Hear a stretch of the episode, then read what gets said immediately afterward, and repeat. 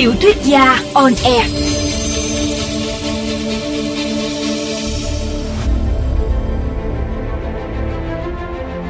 Xin chào các bạn thính giả của VOV Giao thông. Chúng ta lại gặp nhau trong chương trình Tiểu thuyết gia on air. Tôi là Đặng Thiều Quang, tác giả truyện săn cá thần. Các bạn thân mến, trong chương 19 vừa đọc đêm trước, những biến cố bất ngờ xảy ra rất nhanh. Con cá thần đã đớp cụt một cánh tay ông thầy cúng. Vì toàn gạch muốn hủy kèo cá độ với tu khỉ nên phát sinh mâu thuẫn và toàn gạch đã nổ súng, khiến cho lực lượng biên phòng xuất hiện và mọi chuyện càng trở nên rắc rối, khó lường. Chúng ta hãy cùng theo dõi diễn biến câu chuyện trong chương 20 ngay sau đây.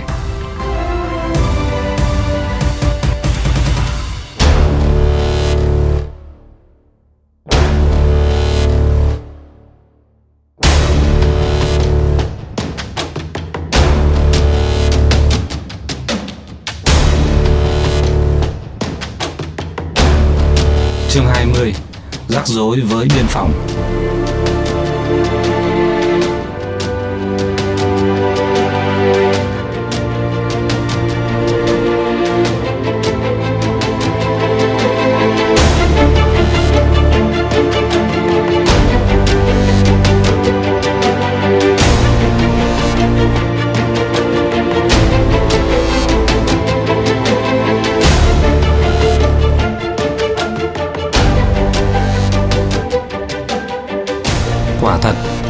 Chiếc xe UAT đang phóng nhanh trên con đường mòn.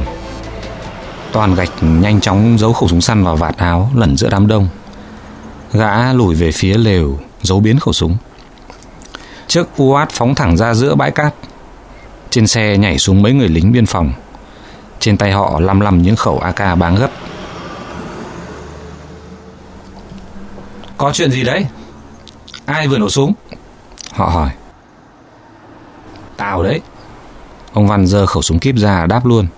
Trước khi tôi kịp bịa chuyện săn gà rừng. Bố đấy à? Một tay biên phòng khịt khịt mũi, ngạc nhiên nhìn ông Văn. Bố làm gì ở đây đấy? Có chuyện gì thế? Chả có gì, tao bắn con cá thần. Vô lý, bố đừng có nói dối con. Tay biên phòng có vẻ như sĩ quan chỉ huy nói. Bố lúc nào chả can ngăn bọn con giết con cá. Bố mà không ngăn cản thì bọn con đã vác mìn ra tương xuống sông cho nó ngỏm từ lâu rồi. Tao bắn dọa nó thôi. Con không tin. Tài sĩ quan nghi ngờ nhìn xung quanh một lượt. Hình như bố có va chạm với cái đám này phải không? Đề nghị tất cả các anh chị xuất trình giấy tờ chứng minh thư cho chúng tôi kiểm tra hành chính.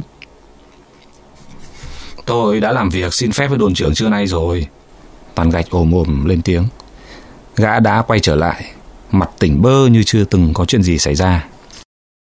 Tôi không cần biết. Chính chỉ huy trực tiếp ra lệnh cho chúng tôi đến đây kiểm tra, đề nghị mọi người hợp tác, đứng thành hàng, xuất trình giấy tờ. Cứ bảo chúng nó nghe lời biên phòng đi quậy, không sao đâu. Ông Văn khẽ bảo tôi.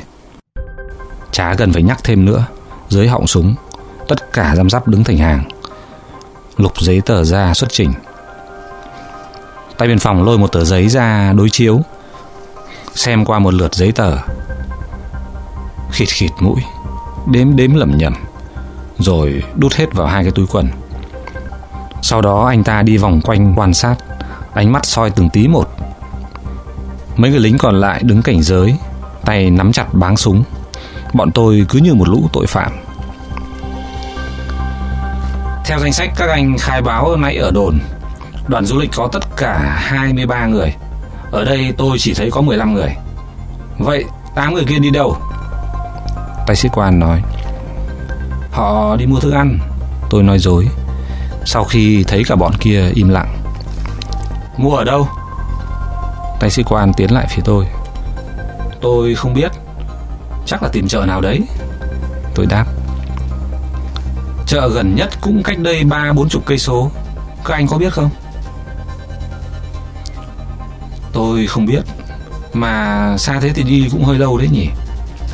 Ừ Đi chợ thế thì mai mới về. Anh đừng có loanh quanh nữa. Họ đi đâu? Thì họ bảo họ đi chợ. Tôi nói cứng. Bọn tôi đâu biết quanh đây không hề có chợ. Thì trên đường vào đây các anh phải biết chứ. Tôi không biết thật. Bọn tôi cứ nghĩ quay ra hỏi dân là mua được, Hoặc vào bản mua tạm cái gì đấy ăn. Các anh đã vào đây thì phải chuẩn bị sẵn thức ăn chứ. Chỉ có đồ hộp với bánh mì. Bọn tôi muốn kiếm thêm cái gì đấy tươi tươi. Cá đâu? Thế không câu được cá à? Không.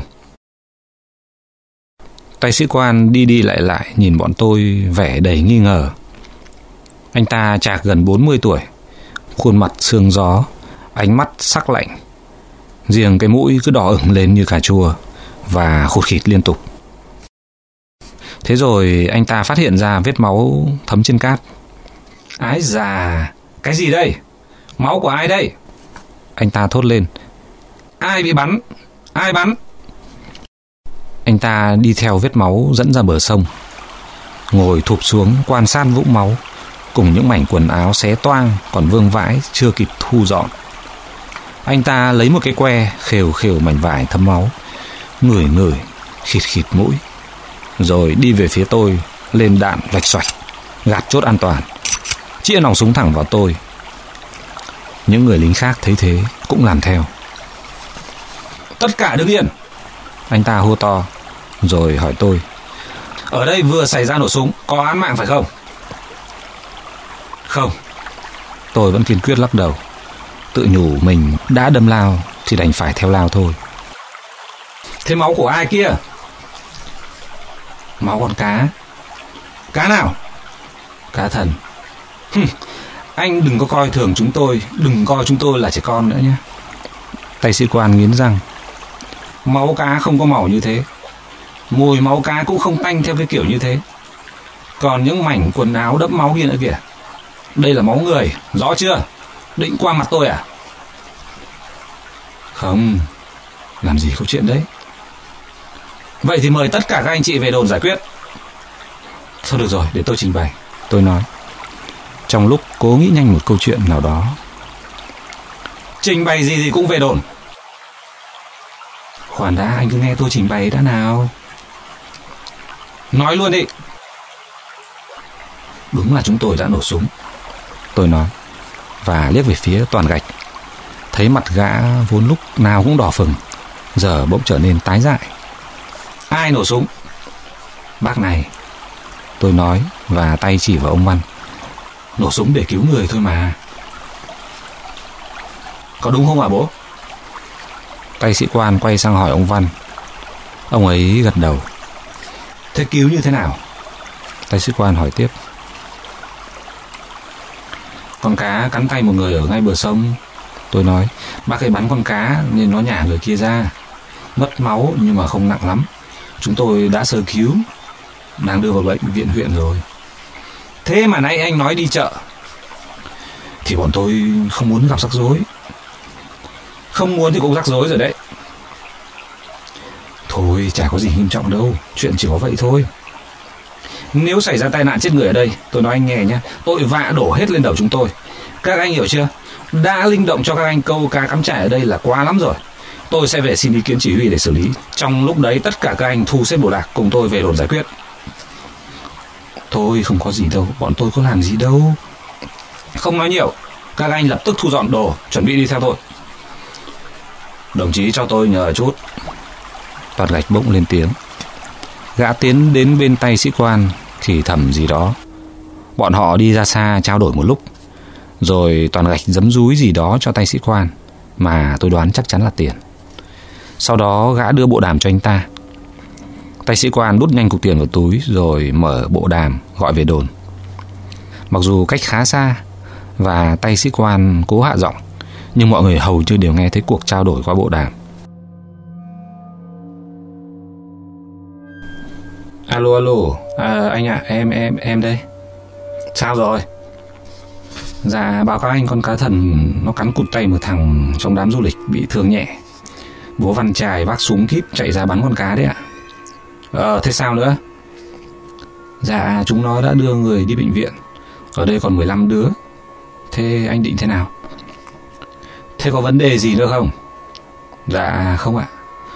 Thế thì thôi kệ chúng nó nhưng bảo là cấm gây chuyện gì nữa nghe chưa Không mà liên lụy ảnh hưởng đến đồn là phạt hành chính cho vỡ mặt đấy Rõ chưa Dạ vâng em rõ rồi Thế thôi về đi Bảo chúng nó liệu hồn Dạ dạ dạ vâng ạ Tay sĩ quan nói nhỏ gì đó với toàn gạch Tôi nghe không rõ. Chỉ thấy toàn gạch ngần ngừ Rồi rút thêm ra cái gì đó trong túi Đưa cho tay sĩ quan. Đứng chỗ tôi thì mới nhìn thấy Còn đa số những kẻ khác sẽ không bao giờ nhìn thấy trò xiếc đó. Hừm, Hóa ra cũng là một lũ ăn bẩn như nhau cả thôi Tôi nghĩ thầm. Cả hai bọn họ quay lại chỗ chúng tôi.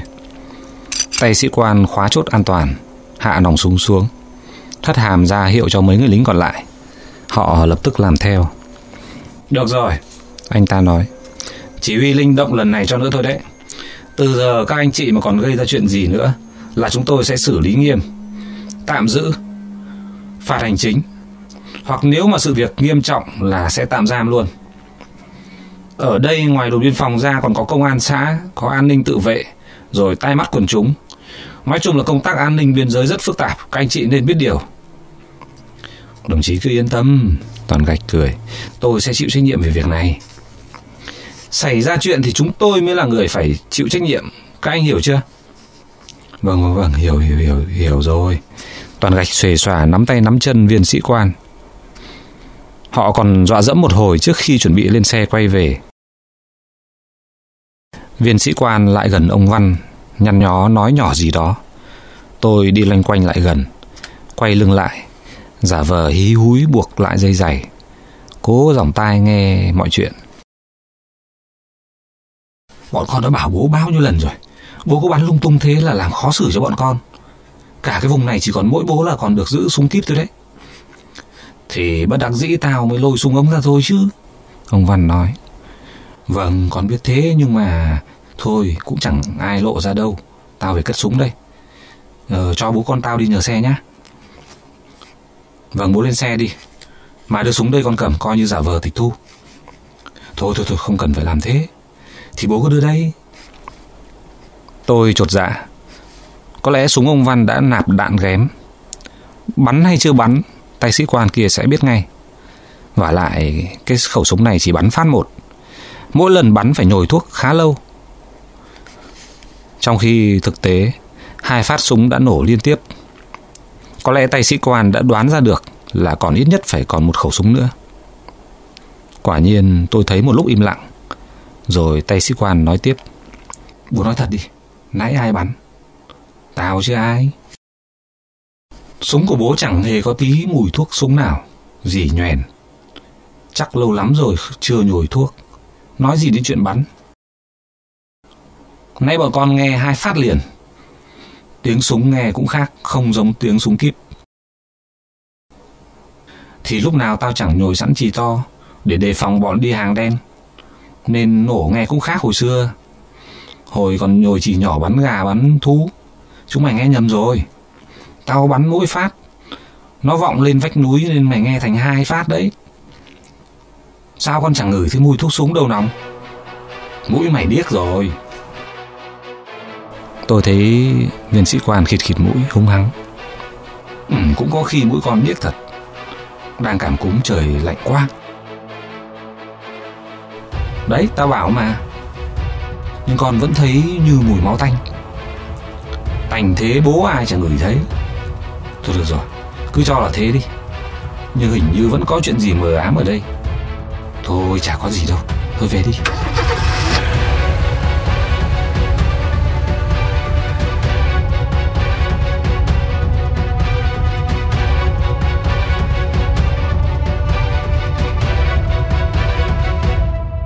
Họ leo lên chiếc xe UAT. Tôi ngoái lại nhìn theo. Ông Văn nháy mắt ra hiệu. Còn cô con gái ông Văn, cô ấy cũng đang nhìn tôi, vẻ đầy âu lo và dường như cả những chiều mến. Chiếc xe rời bãi cát, rồi nó biến mất ở cuối con đường nhỏ. Bấy giờ tôi mới thở phào nhẹ nhõm. Bỗng dưng tôi cảm thấy vững tin lạ thường dẫu là chẳng biết về điều gì nữa.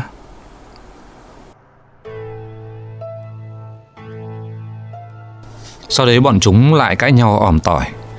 Một số đứa thì đòi về, những đứa khác muốn ở lại. Buổi chiều tắt nắng sớm, bóng tối nhanh chóng bao trùm núi rừng nơi biên khu. Nỗi sợ hãi lây lan như bệnh dịch. Dù có muốn quay về, Cũng phải đợi sáng hôm sau. Chẳng ai bảo ai Tất cả bọn kia chui hết vào lều chính Nằm im thiên thít Xì xào bàn tán Sau khi bọn chúng ăn qua loa bánh mì với đồ hộp, Hùng Hấp và Dũng Khùng chọn một góc khuất gió trong cái nhà bạt rộng mênh mông đó, rồi dựng hai cái lều nhỏ. Trong lều để sẵn cả túi ngủ lẫn chăn đệm và đèn pin. Chúng nằm chung một cái lều, rồi bảo tôi vào nằm nghỉ ở cái lều còn lại. Hai thằng này tuy có vẻ hơi nhố nhăng nhưng cũng có vẻ tử tế. Chúng đang nằm ngay cái lều bên cạnh tôi thì thảo bàn tán về chuyện xảy ra ban chiều. Câu chuyện của chúng khiến tôi nhiều lúc cứ phải bấm bụng cười. Nó là con gì mà kinh thế nhỉ? Một thằng nói. Cá thần chứ còn đếch gì, hỏi ngu. Ta bảo là giống cá gì? Lăng chiên nheo bò hay giống gì ấy, mày mới ngu. Biết nó là con quỷ quái gì chứ, đã nhìn thấy quái đâu. Ông nghi chắc khó quá à, nhỉ Sống cũng thành tật Chết mẹ thì còn hơn Phỉ phui cái mồm mày Ông ấy chết thật thì về vật chết mày luôn đấy Thế mày có thích suốt đời phải chạy xe ba bánh bằng một tay không? Cụt tay nhưng vẫn còn hơn là chết Chết là hết. Hết cái đít. Mày dung mà xem. Nếu cụt tay Lúc đấy mày vẫn chạy được xe ba bánh. Nhưng mà là xe có mui Giống cái bọn 27 trên 7 bên xe ra bát đấy, hiểu chưa? Đã thế lại còn phải chế tay ga sang bên trái Chế thêm chân côn nữa. Mẹ cứ như là xế hộp nhập ấy Tay lái nghịch, oai như cóc. Mày có thích thế không? Tao ghét bốn bánh. Tao cũng thế. Kể cả có tiền tao cũng thích phải mua. Tao thả chạy xít đờ ca còn hơn ngồi mẹc Tao cũng thế. Kể cả là trời này ngồi xít đờ ca Kể cũng hơi lạnh một tí. Lạnh đếch gì? Mẹ, Đã đi phượt lại còn sợ lạnh. Còn đi xe hộp. Sợ thì ở nhà quắt vợ cho xong. Mẹ mấy leo già mất nết. Lão tu béo á? Thế bảo lão bỏ vợ lâu rồi cơ mà. Đếch đâu? Tao vẫn thấy bảo Cặp con bồ đẹp lắm. Chân dài đến nách. À, Lông nách dài đến chân luôn hả? Lão này lúc đích nào chả có hàng ngon? Ngon đích gì? Chắc toàn rau trồng thì ngon Chứ có khi bị chúng nó phun thuốc sâu chán rồi. Tao thì tao cứ chén rau sạch cho lành. Nhìn sâu xia tí nhưng nhưng mà lành Công nhận không? Mày nói rau sạch là cái con công nhân bên Nam Thăng Long hồi xưa á. Cái con hay cười phé phé mà bị hôi nách đấy á. Mẹ cái thằng này, nhớ dài thế. Tao đã bảo là đừng có nhắc lại chuyện đấy cơ mà. Thì thoảng thì cũng phải gặp tai nạn chứ. Nói chung là thế. Tao chưa thể nói đến chuyện mày suýt phải cưới cái con bán dạo năm ngoái đâu nhá. Nó là nhân viên tiếp thị, không phải bán dạo. Tiếp thị cái gì? Rõ ràng là bán dạo. Mẹ, bán dâm thì có. Phánh bỏ mẹ giờ. Nó tiếp thị thuốc lá, Nói bao nhiêu lần rồi? Bọn tiếp thị rượu bia thuốc lá toàn phò phạch Tao là đích gì? Suốt ngày lê la quán bia cho chúng nó sờ đùi. Nhưng con này nó khác. Khác đích gì? Hôm đấy tao với mày mà không gặp nó đi với cái thằng lợn già ấy ở Tam Đảo Chắc về mày cưới mẹ nó rồi. Giờ này có mà ở đây cái đít Thôi không cho nói chuyện đấy nữa. Ừ, Thôi ngủ đi. Đừng có nói chuyện đấy với ai đấy Không tao thiên giai ừ, Được rồi ngủ đi. Ai bảo mày moi chuyện con hồi nách ra? Thì ai bảo mày nói chuyện rau dưa trước? Ờ Mà đang nói chuyện ông Nghi tự dưng lại sang gái mú. À mà phải gọi là cô Nghi mới phải. Nghĩ lại vẫn kinh. Mày có để ý lúc chúng nó thay quần áo cho ông ấy ở trên ô tô không? Không. Lúc ấy tao còn đang mải xem lão tú béo với toàn gạch chửi nhau. Lão bên có chim. Hả? Thật á? Chứ sao? Ơ, thế không có chim thì có cái gì? Bướm Hả? Cái gì? Mày điếc à? Có cái bướm ấy Hiểu không? Tao đếch tin Tận mắt tao nhìn thấy kìa Ờ thế lão ấy sang Thái chuyển giới à Tao đếch biết Nhỡ đâu bẩm sinh thì sao Nhưng rõ ràng đấy là một con bướm to đùng chưa từng thấy Lại còn vô mau Hả Vô mau Ờ, đất có tí lông lá nào cả. Thôi đừng kể kinh quá, tao đã ngủ được đâu. Thèm quá à? Tởm, có mà mày thèm ý, thằng biến thái. Công nhận tởm. Hồi xưa tao đi Thái có xem sâu của bọn gay, kiểu như trên sôi dưới súng ấy. Nhưng quả bướm như lão nghi thì chưa thấy bao giờ cả. Mày đi xem thật à? Ý, kinh, bệnh thật đấy. Ôi giời ấy ai sang Thái chả mua vé vào xem sâu, chuyện bình thường ở huyện. Thế thì tao cạch, tao sẽ không bao giờ sang Thái. Mày còn nhát hơn cả gái, cần đích gì sang Thái chuyển giới. này thì gái, ai, ai, thôi, đùa tí thôi mà đấm đau thế. Hai gã trai trẻ còn rúc rích tán láo một hồi. Tôi suýt phì cười thành tiếng, thu mình lại trong túi ngủ. Trời mỗi lúc một lạnh, hơi lạnh truyền từ dưới đất lên, từ không khí vào, xuyên qua lều bạt và chăn đệm, thấm vào da thịt. Cái nhà bạt khung thép được thuê ở khu thị trấn nơi chúng tôi nghỉ lại đêm trước. Nó vốn dĩ hay được dùng để cho thuê làm đám cưới, rất rộng. Nó che chắn bớt sương gió cho những cái lều nhỏ bên trong và rất hữu ích. Nếu không có nó, chắc chắn chúng tôi không thể chống chọi được với giá lạnh ở vùng này khi đêm xuống.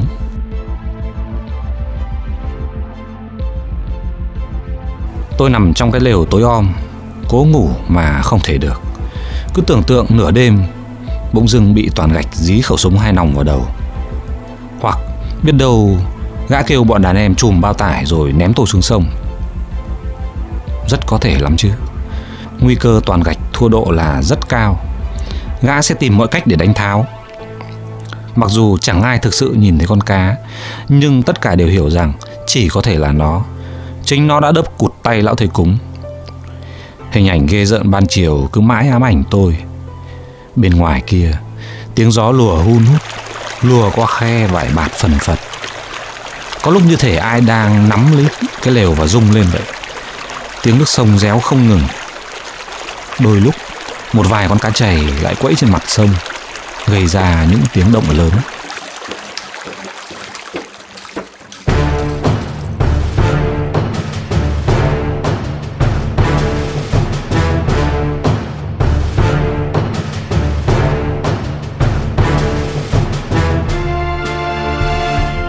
Các bạn thân mến, trên đây là toàn bộ chương 20 của tiểu thuyết Săn cá thần.